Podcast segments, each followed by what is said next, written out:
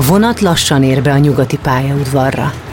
Még van pár perc az érkezésig, de Nóra már az ajtónál áll. Kémleli a világot, amibe érkezik. A távolban a sínek egyre több felé ágaznak el. A közeledő betonpályaudvar árnyéka takarja be a vonatot, amikor megáll.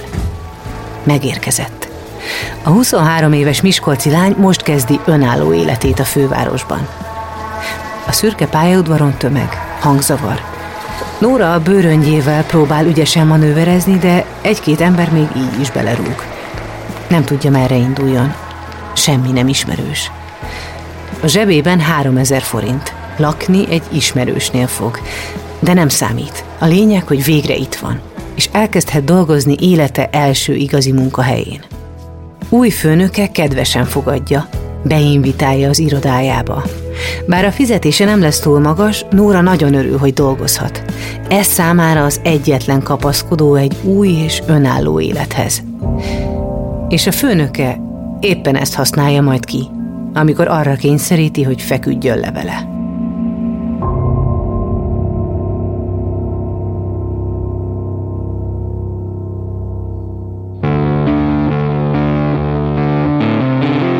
Lovas Rozi vagyok. Ez az Egyszer Lent. Egy podcast azokról, akiknek hatalmas pofont adott az élet. Megjárták a gödör mélyét, de sokkal erősebben másztak ki belőle.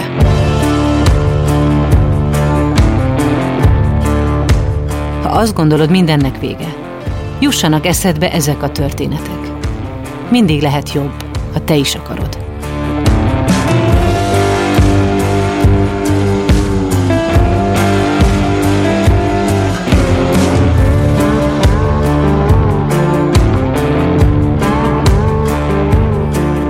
Feledi Nóra Miskolcon született, szülei egyetlen gyermekeként. Sokat vártak rá, ezért nagyon féltették őt. Gimnázium után a Nyíregyházi Főiskolán tanult kommunikációt és művelődés szervezést. Rajongott a kultúráért, arról álmodott, hogy munkájával valami igazán értékes dolgot hozhat létre. Élete első munkahelyén azonban olyan trauma érte, ami sok év elteltével kisfia születése után kezdte újra kísérteni.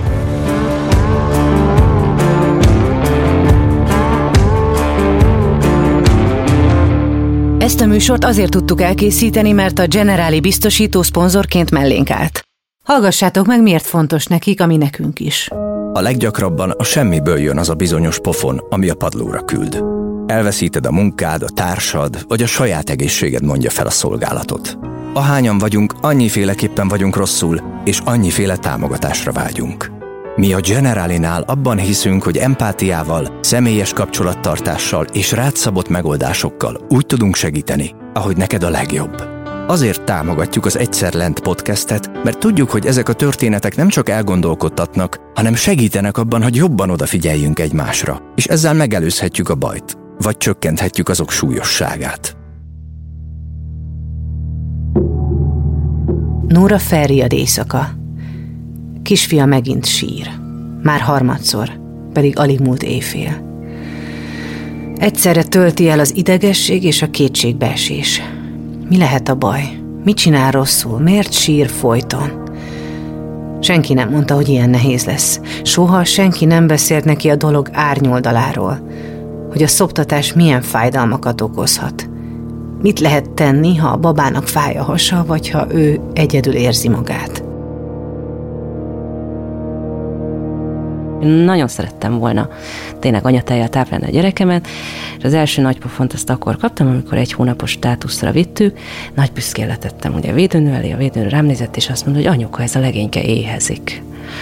És így, fú, én akkor nagyon szégyeltem magam, és ráadásul a kisfiam hasfájós is volt. Tehát az első három hónapra, így ezt már mindig az erőnk a férjem, hogy nem nagyon emlékszünk rá. Voltak, volt egy, egy napra emlékszem, amikor a gyerek nyolc órán keresztül egyfolytában sírt. És ezt meg, megőrültünk, de nem tudtunk, mit csináljunk, mindent próbáltunk, és a, a, a végén azt rájöttünk, hogy meleg vízben kell őt ringatni, és akkor az megnyugtatja. Ezután átálltak a tápszeres táplálásra a sírás pedig varázsütésszerűen megszűnt. A kicsi három hónapos korától átaludta az éjszakákat. Nóra viszont még mindig nem nyugodott meg. Bántotta, hogy nem tudja anyatejjel táplálni a kisfiát. És én akkor vetettem bele magamat az internet bugyraiba, mindenféle csoportokba beléptem. Ezt most már egy utólag nem tenném. Szoptatós csoportok, és akkor én ott megírtam egyszerre a problémámat, és akkor ott, ott kaptam én így az első pofont, mert jött egy ilyen laktációs tanácsadótól ez az üzenet, hogy én ezt nem akartam eléggé mert hogy ezt fejben dől el. És uh, nem, nem fejben dől el egyébként, mert, mert uh, nincs elég tejmirigyem, ez ennyi. Tehát, hogy nem tudtam volna őt, még hogyha akartam volna se. És akkor utána, utána nem beszélnek például olyan dolgokról. Nyilván, tehát a gyerek, a gyerek maga, tehát mi, én is amikor ránéztem az újszülött fiamra, akkor azt éreztem, hogy úristen, egy istennő vagyok, hogy, hogy valami ilyesmi az én testemből, és hogy ez egy, egy csoda volt. Viszont nem éreztem nagyon sokáig azt a típusú úristen, te szerelmes vagyok a gyerekembe, ami, ami, amiről minden szól. Hogyha az ember az Instagramot megnézi, a Facebookot bárhol, akkor ez a, a gyerek, én nekem az nagyon sokáig nem jött. Az nagyon sokáig nem. Elnyomta ez a felelősség érzés, illetve ami engem kikészített, az az állandó készenlétbe levés. Nóra egyre inkább magába fordult. A gyermekágyi időszak elteltével is izolálta magukat, amíg már félt kimenni az utcára, és egyre furcsább tüneteket kezdett produkálni a teste. És lett egy nagyon erős ocd ami úgy nézett ki, hogy én nem tudtam lefeküdni, anélkül, hogy például a gyerek pazaljét azt kirakjam. Vagy az építő kockákat úgy tegyem, hogy azok, azok úgy álljanak. Enélkül én nem tudtam elmenni lefeküdni, minden nap felkeltem, megtettem ugyanazokat a köröket, mindig ugyanabban a sorrendben, mert egyszerűen azt éreztem, hogy elveszítettem az életem felett a, a, az uralmat. Uh-huh. De, de ezek ilyen utolagos diagnózisok egyébként, tehát hogy akkor... Én ott... ezeket saját magamtól uh-huh. jöttem rá, mert mert mondom, nagyon-nagyon keveset, tehát, hogy elmentünk a boltba, de hogy én spuriztam haza a gyerekkel. Nem tudtam egyszerűen kapcsolatokat kialakítani, mentünk nyilván játszótérre, és én ott nem, nem, nem is akartam beszélgetni, tehát hogy én voltam ott a mogorva anyuka, és hát ez, ez nálam úgy jött ki, hogy, hogy tényleg nagyon klasszikus OCD-s tüneteim voltak, pedig, pedig nem vagyok, nem vagyok az. Ezt egyébként úgy sikerült megszüntetnem, ezt egy barátnőmtől. Ez az OCD, mi egész pontosan? Az OCD, ez a kényszer kényszeres uh-huh. cselekvések, ami, amiről te is tudod, hogy hülyeség. És egy nagyon, egy nagyon kedves barátnőm segített ebben, uh, ki mondta, hogy hogyha valami ilyesmit akarsz csinálni, akkor mondd ki hangosan, hogy ezt most azért csinálom, mert, mert a kényszer visz rá. Tehát nem kéne megcsinálnom. És akkor ezeket szépen elkezdtem kimondani, és akkor ez így abban maradt. Az autizmus ambulancián megállapították, hogy Mikinek ADHD-ja, azaz figyelemhiányos hiperaktivitás zavara van. A diagnózis sok kérdésre adott választ. Hát ez az ADHD, hogy ő, ő mindig százféle dologra gondol. Does kitties like uh, water sports? Tehát, hogy szeretik a macskák a vízisportokat, és jönnek ezek a kérdések így a semmiből. Miért vannak, miért, miért vasból vannak a vonatok, meg, meg, meg ilyen... Független mesétől? Mindentől, mindentől. Aha. Tehát, hogy ő száz dologra gondol egyszerre. És hogy, hogy vettétek észre, hogy valami nem másfele?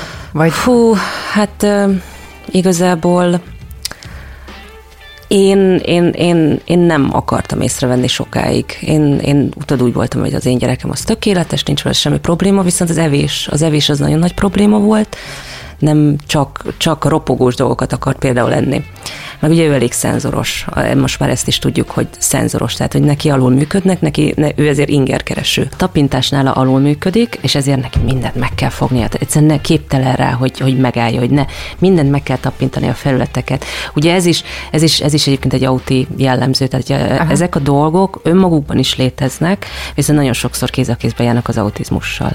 És uh, ugye nagyon sok olyan autista gyereket lehet látni, aki ugye papírt morzsolgatnak, mert alul működnek neki ki. Egyszerűen másképp van ugye be, bedrótozva az agyuk, és, és, és hogy muszáj, muszáj mindent fogdosnia, és, és Miki is ilyen volt, hogy csak olyan ételeket volt hajlandó megenni, aminek a tapintát, tehát ez a száraz ropogós, csak uh-huh. ilyesmit. És ezen nagyon sokáig is mostanában kezdett már elenni normálisan. De például ilyen nagyon lédus gyümölcsöt, zöldséget még mindig nem hajlandó. Tehát ami, ami ilyen pépes, például mondjuk hogy mondjam, tehát megeszi például az almát, de, de a banánt már nem hajlandó, mert annak mondja más az állaga, nem ropog. Nóra mindent megtett, hogy megadja kisfiának mindazt a figyelmet, amire szüksége van. Majd hullafáradtan zuhant az ágyba, és egy pillanat alatt elaludt. Nekem akkor kezdődtek a, a rémálmok. Uh-huh. Um, jó, jól aludtam egyébként, tehát hogy miután ugye a gyerek hagyott minket aludni, jól aludtam, de egy idő után elkezdtem, elkezdtem álmodni ezzel a régi dologgal, amit én 13 évig elnyomtam magamban. Én, én rettenetesen jó vagyok az elfolytásban. Tehát, hogy ha, ha ennek lenne olimpiai uh-huh. szám, akkor én ott, én ott tutira. Tehát a 13 évig tartó elfolytás. Nekem annól el kellett feküdnöm a főnökömmel 23 éves koromban. Minden éjjel ugyanazt álmodta. És egy idő után már nem is kellett elaludnia. Bármelyik pillanatban felvillanhattak a szörnyű emlékképek. egy idő után elkezdődött nappal, ugye emlékbetörésnek hívják, amikor az ember csak így ül, próbál játszani a gyerekkel, és így, és így bevillan. És hát én ezt, én ezt utána, én ezt hermetikusan elzártam magamban. Miután történt? Igen, sőt, kitaláltam azt, hogy ez nem is úgy volt. És én azt elhittem 13 évig, és ugye ez akkoriban volt, amikor, amikor a, a MeToo mozgalom elkezdődött. Ami egyébként szerintem zseniális jót tett nagyon sokaknak, mert biztos, hogy benne nagyon sokakban, meg tudom is egyébként, a, a, a pszichológusom is mondta, nagyon sokakban előhozta ezeket a dolgokat. És, és egyszerűen megőrültem tőle, hogy, hogy, hogy nem, nem, nem akartam rá gondolni, nem akartam, és ugye ez is akadályozott. Akkor még mélyebbre kerültem, mit csinál ilyenkor a hülye ember lánya, elkezd inni. Nóra a barátaival kezdett eljárni esténként, amikor kikapcsolódásra volt szüksége. Az alkohol eleinte feloldotta a szorongását, de az este végére mindig kifordult magából. Felszínre törtek az elfolytott emlékek, és elhatalmasodtak rajta.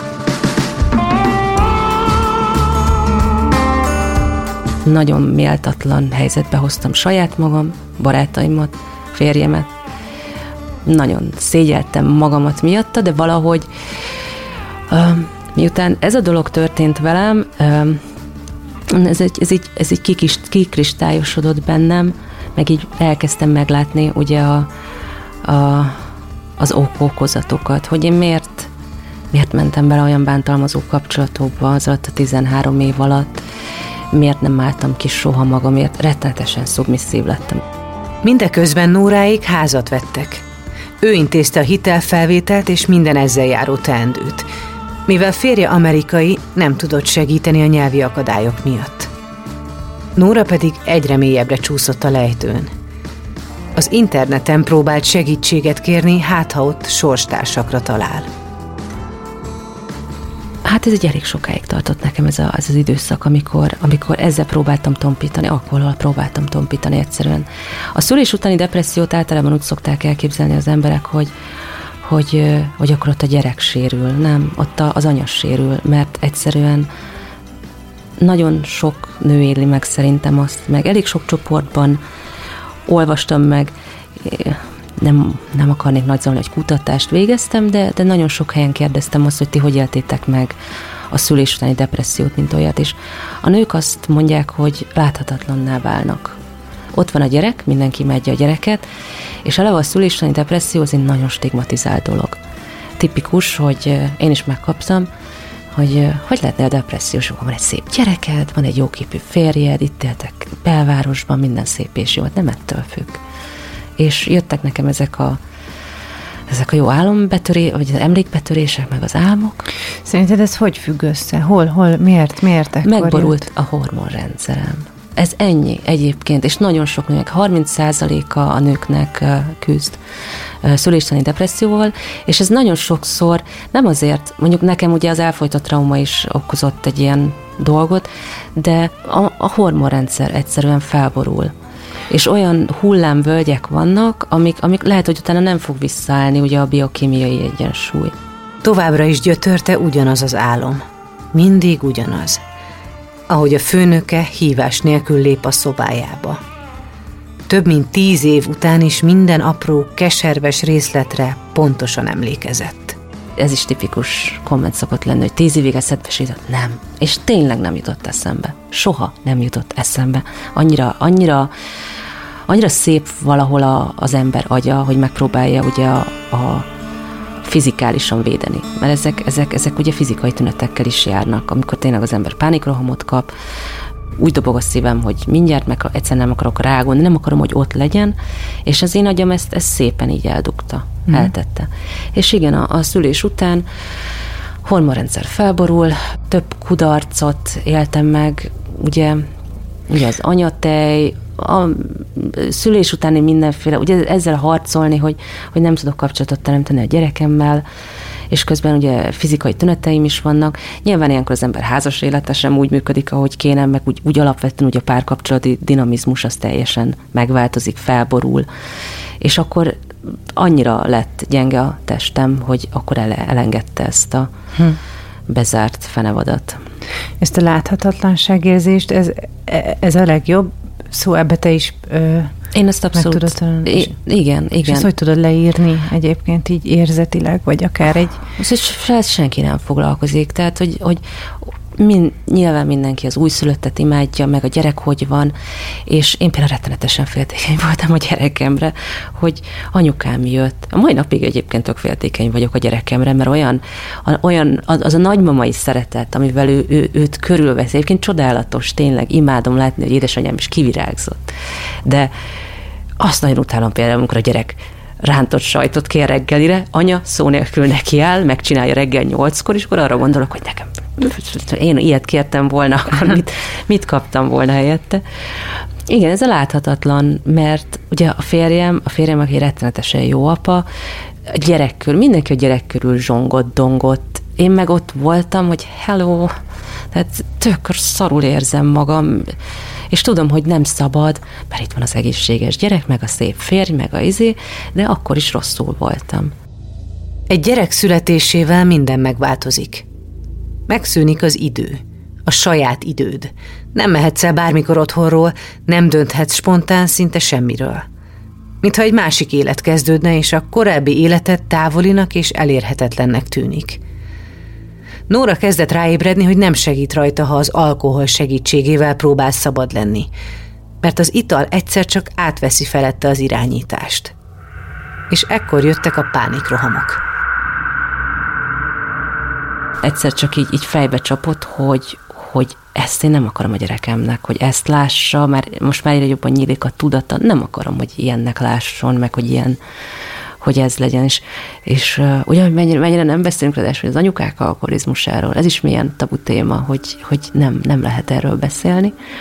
És um, Ugye, mint mondtam, hát azt eléggé megbántam, hogy én mindenféle csoportokban no beléptem, mert fú, hát az ott borzasztó, ugye a, ugye ezeket ismerjük, ugye a normál szülés, VS császár, a tápszer VS anyatej. Oh, kocsi vagy hordozás. Ba, jó, bármin, bármin, Bahágy, bármin, matrac, bármin. Igen. Viszont találtam egy olyan anyukás csoportot, hogy nem, nem tudom, hogy hogy, hogy van, de, de csupa rettenetesen elfogadó, okos, gyönyörű, kedves nő. Tehát, hogy ott még nem volt olyan, hogy, hogy bárkinek nekiestek volna.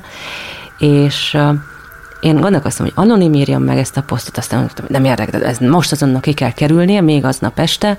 Írtam, megírtam, hogy attól félek, hogy én belecsúsztam ebbe az egészbe.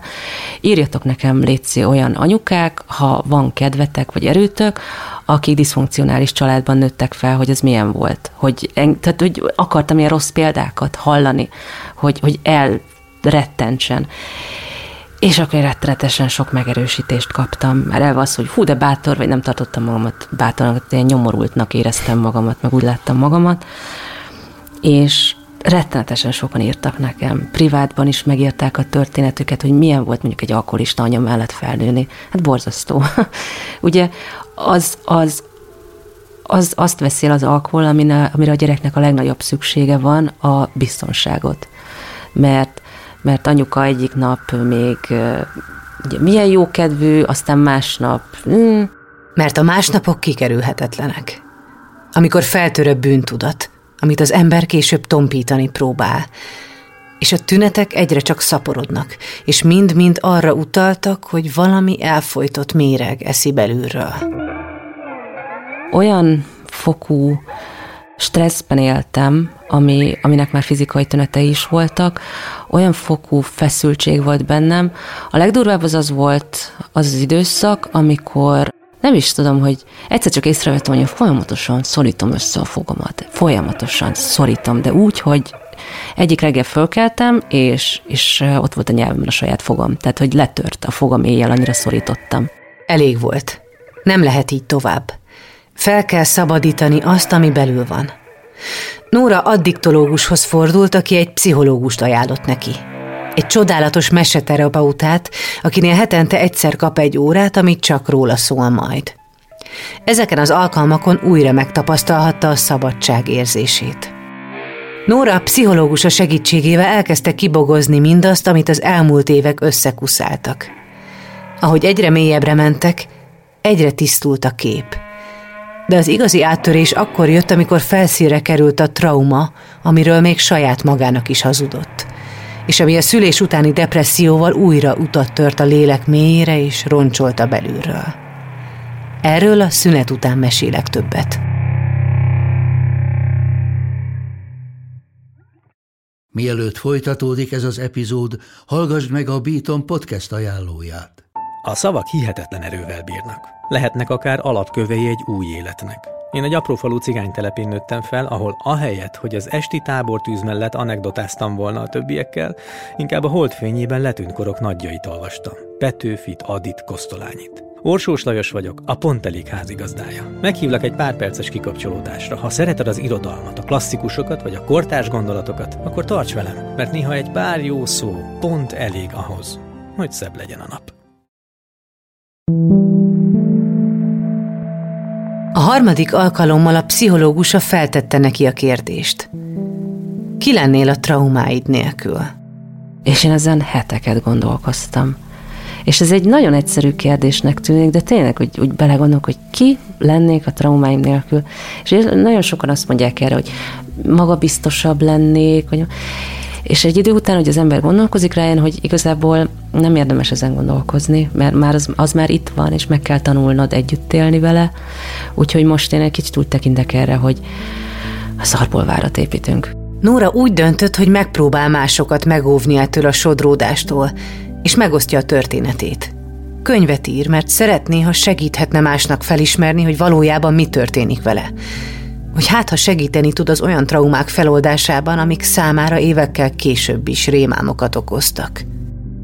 Én most nem sokára elmegyek egy írótáborba, és ezt meg fogom írni ezt a történetet, és soha nem gondoltam volna, hogy én, én, én nekiállok írni, és, és vagy azt, hogy eljövök egy, egy, egy ilyen műsorba beszélni saját magamról, mert hogy én mindig úgy gondoltam, hogy én ilyen, ilyen tök jó ilyen háttér katona vagyok, aki, aki nem szeret nem szeret Rivolda fényben állni, de most egyszerűen segíteni akarok, mert azok, amik, amiket ugye kap, kapnak az emberek, akármilyen téma, de most mondjuk vegyük a posztraumás szindrómát, azok a kommentek, azok a hozzászólások, amiket nap mint nap kapnak ezek az emberek, az borzasztó.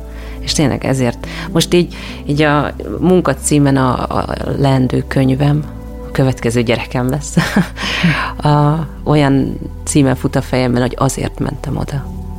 Ez a Miért ment oda? Minek mentél Igen. oda? Azért, mert, mert tök bocs, nem gondoltam volna, és, és Elmeséled azt az álmot? Az, hogy, hogy már magát... Tehát azt ami, mondod, mindig ugyanaz. Mindig Minden ugyanaz. nap. Igen. igen.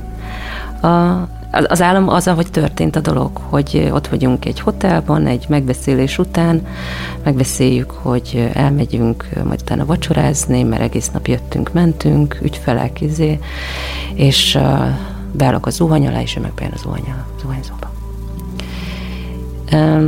És az a vicces egyébként, hogy, hogy volt egy olyan időszak, amikor, am, a, a, akkor voltam a legmélyebben, amikor én ezt tényleg a legtöbb barátom el pártolt tőlem. Amit tökre meg tudok érteni egyébként, mert nem egyszerű úgy valakivel jóban lenni, hogy tök jó fej vagyok, vicces vagyok, elkezdünk inni, és utána mint a, mint a láva folyam az így ömlik, és mindig ugyanaz, és mindig ugyanazért sírok, és mindig ugyanaz miért Megpróbáltad ezt megosztani? Há, persze, Uh-huh. Persze. Én ezt, én ezt ráadásul úgy, én, én, annó, én ráírtam a főnökömre is. Megírtam neki, hogy, hogy miért, tehát, hogy emlékszel, hogy legalább kérje bocsánatot, bármi, bármi, bármi. Ez egy nagyon rossz ötlet volt egyébként, ez, ez senkinek nem ajánlom, ezért nagyon kikaptam a pszichológustól is. És ő azt írta vissza, hogy ő nem így emlékszik. Ő nem így emlékszik hanem, el. hogy akartad. Nem, nem arra, hogy én akartam, hanem az, hogy az tök jó volt. Hanem, hogy ez, ez, ez, ez így jó volt. Um, annyit mondjál erről az egészről, amennyi, amennyit hát, jónak gondolsz. De hogy, hogy hogy kezdődött ez a kapcsolat vele egyébként? Egy munka kapcsolat. Egy munka kapcsolat. Egy abszolút munka kapcsolat. Munkát is nagyon szerettem. Lettek barátaim munkahelyen. Tényleg tehát így tök jó volt, és akkor így el, el, elkezdődtek ezek a furcsaságok. Mennyi idő után? Olyan négy hónap után elkezdődtek a furcsaságok, és azok így elkezdtek így eldurbulni, és én mond... Mondasz ilyeneket? Um, elment futni. És egy, egy, egy darabig felújítások voltak ott az irodaházban, és, és egy darabig egy, megosztoztunk egy irodán, és én háttal ültem neki, nagy asztala, elment futni, és akkor egyszer arra mentem az irodába, hogy tök messzen ült az asztal mögött, és hogy éppen baba a törlőkendővel törölgette magát. És mondta, fordulj el. És pontosan jól tudta, hogy a monitorban, ott, ott minden. Hát tehát, hogy ilyenek, igen. Igen. Ilyenek voltak. És akkor én, én lefagytam. A főnök úgy gondolta, hogy ez belefér. Ahogy az is, hogy időnként Nórával küldjön el dolgokat a feleségének. Vagy hogy Nóra vigyázzon a kislányára. Én annyira, annyira naív voltam, annyira rettenetesen naív voltam. És erről igazából mindig, mindig ezért, én azért értettem meg annól rögtön az első pillanattól Sáros Délilát, hogy, hogy ha beülsz valakinek az autójába, akkor nem fogod feltételezni, hogy az fog történni, ami. Mert egyszerűen nem. Vannak olyan szituációk, amikor nyilván, hogyha bemész abba a sötét sikátorba, akkor igen, megtörténhet az, hogy kirabolnak. De hogy vannak olyan, olyan szituációk, amikben az ember nem, főleg 23 éves fejjel, vidéki kislány, nem gondoltam egyszerűen arra, hogy ez tényleg megtörténhet. Hogy, hogy, hogy, hogy valakinek tényleg van ennyire pofája ilyesmihez.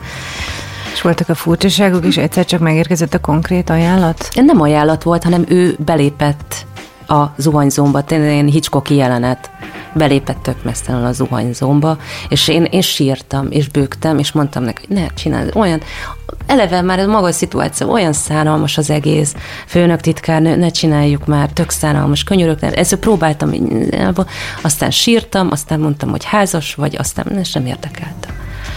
És akkor ott nyilvánvalóvá tette, hogy na jó, hát akkor lehet menni is, meg és akkor Tehát ott az zuhanyzóba előkerült a munka viszonyot, hogy persze. ha ez most nincs, akkor... Persze, persze, persze, akkor. És mondom, én ezt, én ezt tényleg úgy éltem meg, hogy nekem nagyon zárt volt az egész. Tehát hiába voltam Budapesten, nekem az agyam teljesen be volt zárva. Én nem, nekem eszembe se jutott, hogy én most másik állás után is nézhetnék, mert, mert, mert, mert én ott tényleg bejártam ugye a munkahelyre, ahol tudtam például enni, és ez tényleg úgy képzeld el, hogy, hogy nem volt. Hétvégén én nem ettem, mert nem volt mit.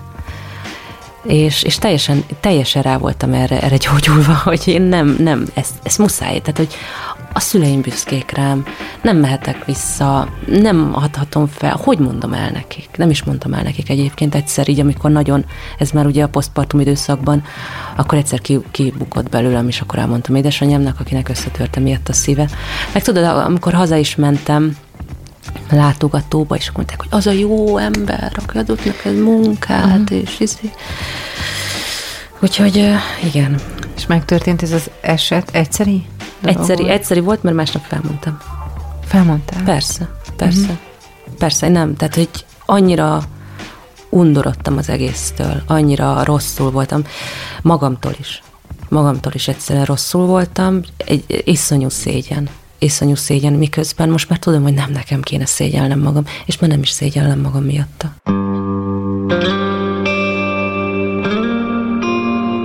Ekkor kezdődött a 13 év elfolytás. Ha kérdezték, mindig átformálta a történetet. Úgy mondta el, hogy az ajánlat után kiparancsolta a férfit a szobájából, aki fülét farkát behúzva ment el. Én ezt már, ezt már ezt, ezen, ezen már csak röhögök, hogy hogy lettem. Tehát, hogy um, Ha, ha én ott rögtön el tudtam volna mondani, akkor ez is egy krízis helyzet volt, nyilván, akkor nem fordult volna át traumába. De az ember minél tovább érleli ezeket a dolgokat, annál, ez egy, ez, egy, ez egy féreg, ami az emberben van benne, és ott ilyen aknamunkát végez, belülről leszi szét a mindent. Az egyetem után Nóra tele volt reménnyel, és azt érezte, hogy övé a világ. De a főnökével történt eset után minden megváltozott. Az önképe is. Azt gondolta, hogy nem elég okos, nem elég vicces, nem elég jó a munkájában, egyszerűen nem elég. Ezért később könnyen ment bele olyan kapcsolatokba, amikben csak kihasználták. Mert azt hitte, ő ennyit érdemel. Soha nem kerültem konfliktus helyzetekbe, és mindig ugyanazokba a vesztes helyzetekbe helyeztem vissza magamat, mert abban éreztem magam komfortosan. És azt ismertem. És ez a, például, például ez a pszichológiája annak is, amikor, amikor gyerekkorban abuzált gyerekek visz, ugyan olyan kapcsolatokat alakítanak ki, ami nekik káros, amit ugye a külvilág lát, hogy ez számukra ez egy, ez egy abuzív kapcsolat, mégsem tudnak belőle kilépni, mert ez a ez az a rossz, amit ismerünk. Uh-huh. És ebben vagyunk komfortosak, és nem is tudom elképzelni, hogy, hogy hogy viselkednék egy másik helyzetben. Úgyhogy például az, hogy én most ide eljöttem, és hogy voltatok annyira kedvesek, hogy meghívtatok, ez nekem egy hatalmas lépés a gyógyulásomban, mert abszolút kiléptem a komfortzónámból. És ez, egy, ez, ez most nekem egy nagyon nagy lépés. Hm. Mert hogy beléd ülteti azt, hogy észrevétlenül, hogy te erre vagy képes, te, uh-huh. ennyi, te ennyi ennyit vagy. Érsz. Ennyit mert, érsz. Mert hiába dolgoztam jól, hiába csináltam hónapokig tök jól, amit csináltam, hiába lótottam, futottam, megcsináltam mindent, tök jó dolgokat szerveztem, ezt ne, én, én azt gondoltam, hogy ezért tartott meg. Tehát, hogy ez, ez volt az oka, hogy, hogy én eddig egyáltalán itt maradtam, hogy ő meg akarta kapni a testemet. Mhm. Ennyi. Uh-huh. És ez a gondolat 13 évig vele volt. Minden pillanatban. Nem azt mondom, hogy hazugság volt az a 13 év, de nem én voltam. Az nem, az nem én voltam, és uh, egy darabig próbálkoztam azzal, hogy ez a mindenkinek elmondani ezt a történetet, mindenkivel megosztani, és egy kicsit olyan volt, mintha, hát egy gerincem lett ez az egész trauma, ami történt velem, és olyan, mintha ez adott volna nekem ugye tartást, úgymond. Uh-huh ez most ilyen furán hangzik, és akkor elkezdtem, és akkor elkezdtem magamból kicibálni ezt az egészet. Nem, nem tudom kicibálni. Ez már ott marad, ezzel meg kell tanulnom együtt élni, és mondjuk kihozni belőle a, a legtöbbet. És amikor, el, amikor elkezdted mesélni ezeket még így ebben a korai szakaszában, akkor az annak milyen motivációja volt? Tehát az még nem a szembenézés időszaka nem, volt, vagy nem, nem az, hogy felfogt, hogy mi is történt Nem, veled? akkor még nem fogtam fel. Ez, ez, ez nagyon jól mondod, mert nem fogtam fel, hogy mi történt, hanem egyszerűen de el, elkezdett Hát az álmok miatt, ugye, amik, amik, ami borzasztó, amit nem, nem tudod uralni. És meg tényleg féltem el aludni, és akkor amikor nappal is eszembe jutott, az, az még szörnyű volt, és azt gondoltam, hogy na jó, hogyha akkor én most ezzel így szembeállok, akkor hát, ha így távoz tőlem hmm. szinten. De nem, nem, nem. Mennyi időt telt el, amíg elkezdted ezt mesélni amúgy? Vagy amikor hmm. először? Hát szerintem egy ilyen, egy ilyen fél év. Aha. Fél évet úgy végigcsináltam, hogy álmodni vele, és az a jó, hogy most már, hogy így, így tudom rendezni ezeket a gondolatokat, most már nem, nem jönnek vissza az álmok. Uh-huh. A, leg, a, leg, a legrosszabb, legrosszabb fajta emlékbetörés az, amikor félálomban van az ember. Amikor lefekszem, és már kezdek el és akkor jönnek ezek a rettenetesen destruktív múltból előtörő dolgok, de most már itt tudatosan végig gondolom, hogy akkor, na mondjuk például ezt hogy fogom megírni. Aha. És akkor nyilván ezek a dolgok jutnak eszembe, de most már valahogy, nem tudom, kicsit, kicsit, kicsit olyan, mint hogyha egy, ez egy regény lett volna. És a pszichológus óta ö, kezdtek megszűnni a Igen, számok? igen. Én nagyon ellene voltam ennek, hogy leírjam ezt az egészet. Nem akartam neki fizikai formát adni, Isten áldja meg. Az hát, is még egy tagadási állapot. Abszolút, abszolút. Ez egy, ö, tehát a, te leírod, akkor lesz. Akkor, akkor, van. akkor ott van. Akkor az, az, az már kitörölhetetlen. És a PTSD-nek a, az elfogadás, hogy a posztraumás szindrómák, az egy, az egy gyász folyamat. Az egy tipikusan gyász, vagy sose tudom egyébként mi az öt, de ugye tagadás nyilvánvalóan, és akkor utána a harag, ugye nekem, a harag, iszonyú harag volt bennem, akkor volt ez, amikor megírtam neki, hogy mit tettél velem. És egyébként arra jött válasz? Ja, de ez, hogy nem így emlékszik. Ja, igen, hogy nem így emlékszik. Vagy nem, nem, mm. neki ez nem így maradt meg benne, hogy jaj, A, és akkor nem tudom, mondom, sose tudom, mi a, de az utolsó ugye az elfogadás, ugye belenyugvás. És én most már itt tartok, hogy belenyugodtam. És most már, most már akarom, hogy legyen formája, mert, mert most már elkezdtem nagyokat álmodni igazából, hogy hát ha tudnék ezzel a történettel másoknak is segíteni. Uh-huh. És az a legfontosabb, hogy, hogy na, végre el, el fogunk szerinted érni olyan korba, nem az áldozat fogja magát szégyenben érezni. Férjével is megpróbálta megosztani a visszatérő álmokat, de nehezen találta angolul a szavakat. Nem tudta olyan árnyaltan elmondani az érzéseit. Férje nagyon szeretett volna segíteni, de természetesen fájt is neki, amit hallott. Így Nóra sem mesélt tovább. De mindvégig kitartottak egymás mellett. A legnehezebb napokon is, amikor Nóra a depresszióval vagy éppen az alkohollal küzdött. A szakemberektől kapott segítségnek és családja támogatásának köszönhetően Nóra végre elindult a gyógyulás útján. Szépen, fokozatosan nekiállt újra felépíteni önmagát. Azt az okos, vicces és tehetséges nőt, akivel hosszú évek óta nem tudott egy lenni.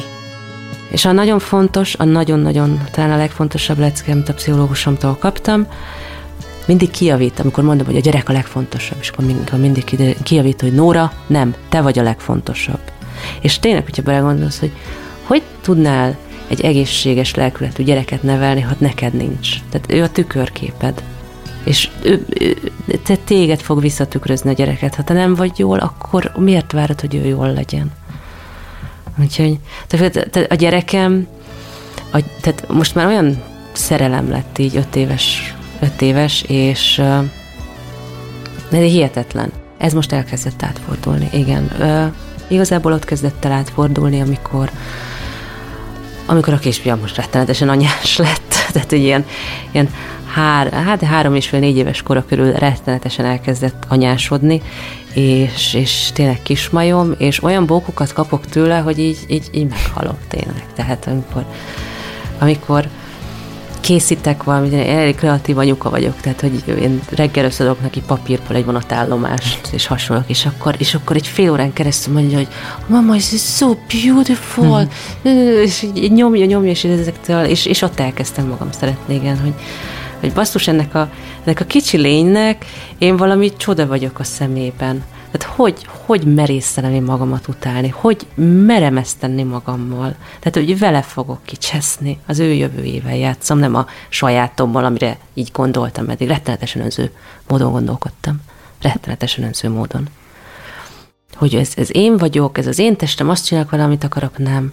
Ha anya leszel, akkor, akkor egyszerűen el kell fogadnod, hogy át kell lépni a saját határaidat. Muszáj. És a legtöbb esetben az ember átlépi a saját határait. És ezt lehet nagyon jól csinálni. Meg okosan, nem úgy, mint én. Azt ne csinálja senki.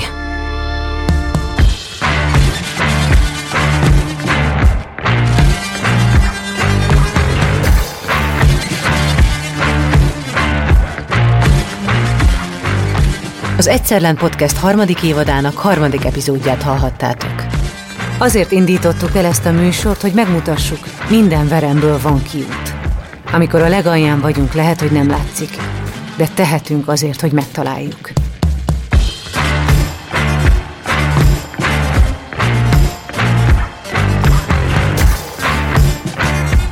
Az epizód szerkesztője Mihály Kövisára, szövegíró Horváth János Antal, a gyártásvezető Gröger a zenei és utómunka szerkesztő Szűcs Dániel, a kreatív producer Román Balázs, a producer pedig Hampuk Rihárd volt.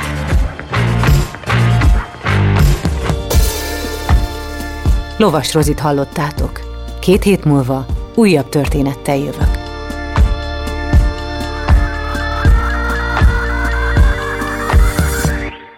Beaton Studio Vidd magaddal ezt a történetet. Ha van lehetőséget, kerüld el a bajt. Ha pedig már benne vagy, ne feledd, minden gödörből van kiút. Generali. Érted vagyunk.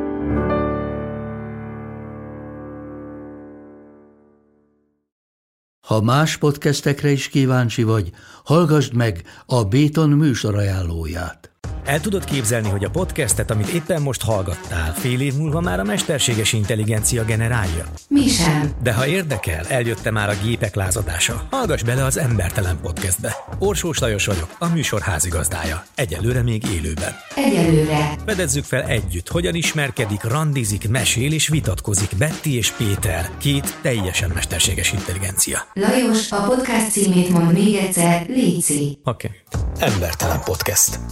Ez egy Béton podcast.